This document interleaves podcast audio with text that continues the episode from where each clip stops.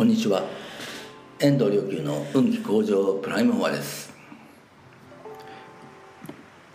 今日もあなたの心が未知の喜びに触れ、で人生が、瞬間瞬間新しく素晴らしいものになっていくことを願って法話を配信したいと思います。名前の森から抜けてですね、無料授業の、いよいよ、王様だった法蔵菩薩が世辞王如来という仏様に、人間として生まれた仏様に、出会われて、もう王様の地位を捨ててね、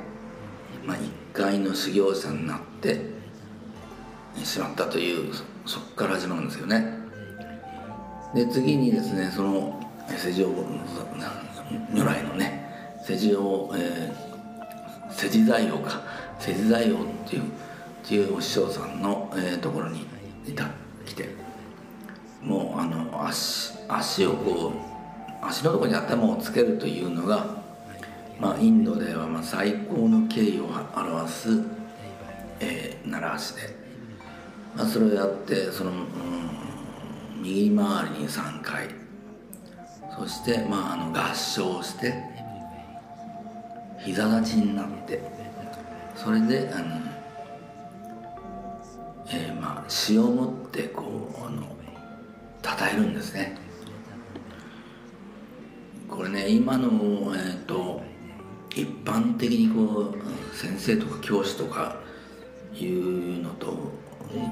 そういったコンセプトではもう全く別次元の話ですよね。どうしても今の時代の、イメージでは、師匠とか言っても何らかの知識を伝授するとかね。ただ知識伝授するだけだったら、リモートでも本でもいいわけです。だから知識を伝授されるとか、技術を伝授されるとかいうにしても、とにかくギブアンドテイクみたいにね、いわゆる、お客様として、先生とは呼べてもお客様的な態度はなかなか抜けないとかね、そういった思考が抜けないとか、そういうことがよくありますけれど、経典に出てくるもう、その敬意というのはすごいものがありますよね。例えば法華経に出てくるんですけど、お釈迦様が昔出会った先生に対してもうの話なんか、ありとあらゆる本当に尽くすというようなことが出てきます。どんでん返しで、その話のオチがどんでん返しで面白いんですけど、台場だったっていうね、教団で教団に謀反を起こして、師匠を連れて500人ぐらい連れて去った台場だったという人がいるんですけどね、それは一般の仏教で大悪人とされている人ですが、その法華経の中で台場だったこそ私のかつての師匠であったというようなことが最後のうちに出てくるという、ちょっと話が脱線しましたけどさ、そこで法蔵菩薩どんなふうにして讃えるのでしょうかという、世辞財王というね、人間として現れた仏様、ですね、ここの部分はですね、三仏家というお経になって、浄土宗や浄土真宗で唱えられる部分でもあります。最初の一行はもう顔が光り輝いて光源義っていうことなんですよ。もう顔がもうピカピカピカピカっていうか、もうすごい輝いてしまって、偉人極まりなく増します。もう威厳があって神々しいことがもう極まりない、もう圧倒されてしまって無限です。このような円明、この円明という文字はカルマを焼き尽くす炎を持った光という感じです。明るさ、もうこれはね、これに並ぶものはいないぐらいのすごい巧妙を放ってますと。それで次にたたえる、例えがいいんですけどね、太陽や月も、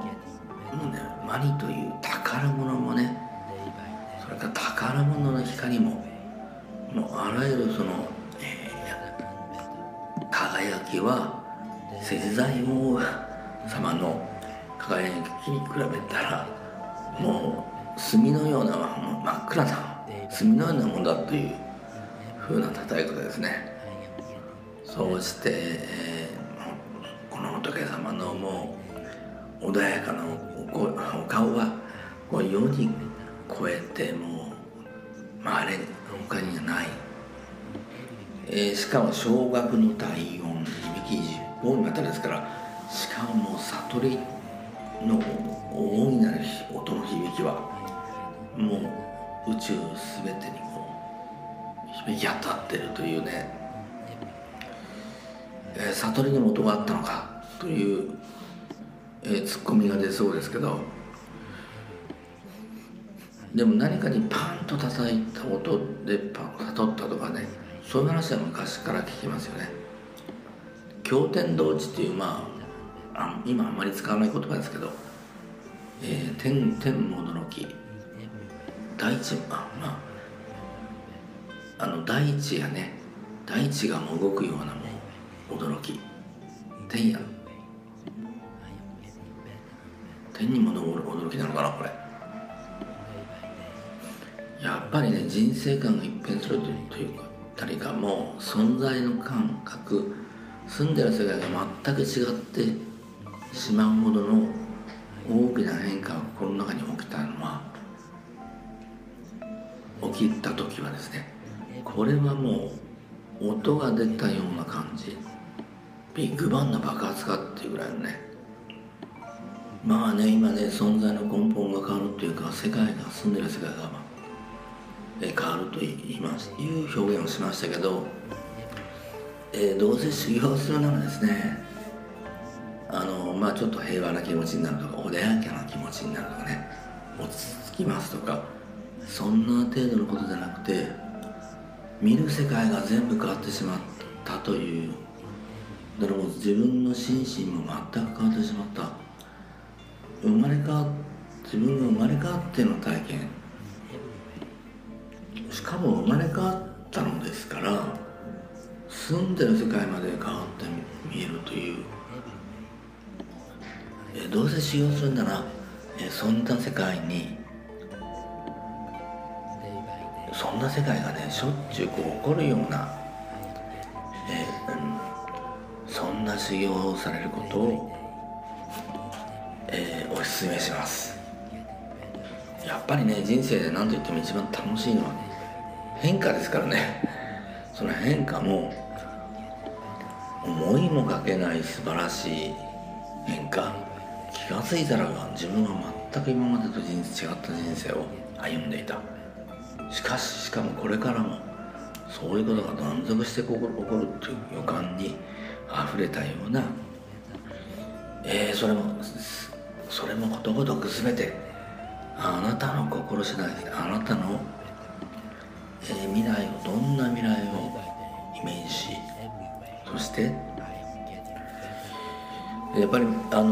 今まで考えつかなかったような新たな素晴らしい未来のイメージをするということは、自分自身もそれだけ見合うだけのものを確保する、そうなのに至るためのね、行動をするとか、そうなのに至るための思いを持続するとか、今全く違う自分の生き方をするとかね、そういうふうに、人生は結局、何を得て何を捨てて何を得るかっていう決断、選択の連続ですから、どうかあなたが、素晴らしい未来を作られるように、そんな選択をして、ワクワクドキドキするような人生を、どうか送られますように。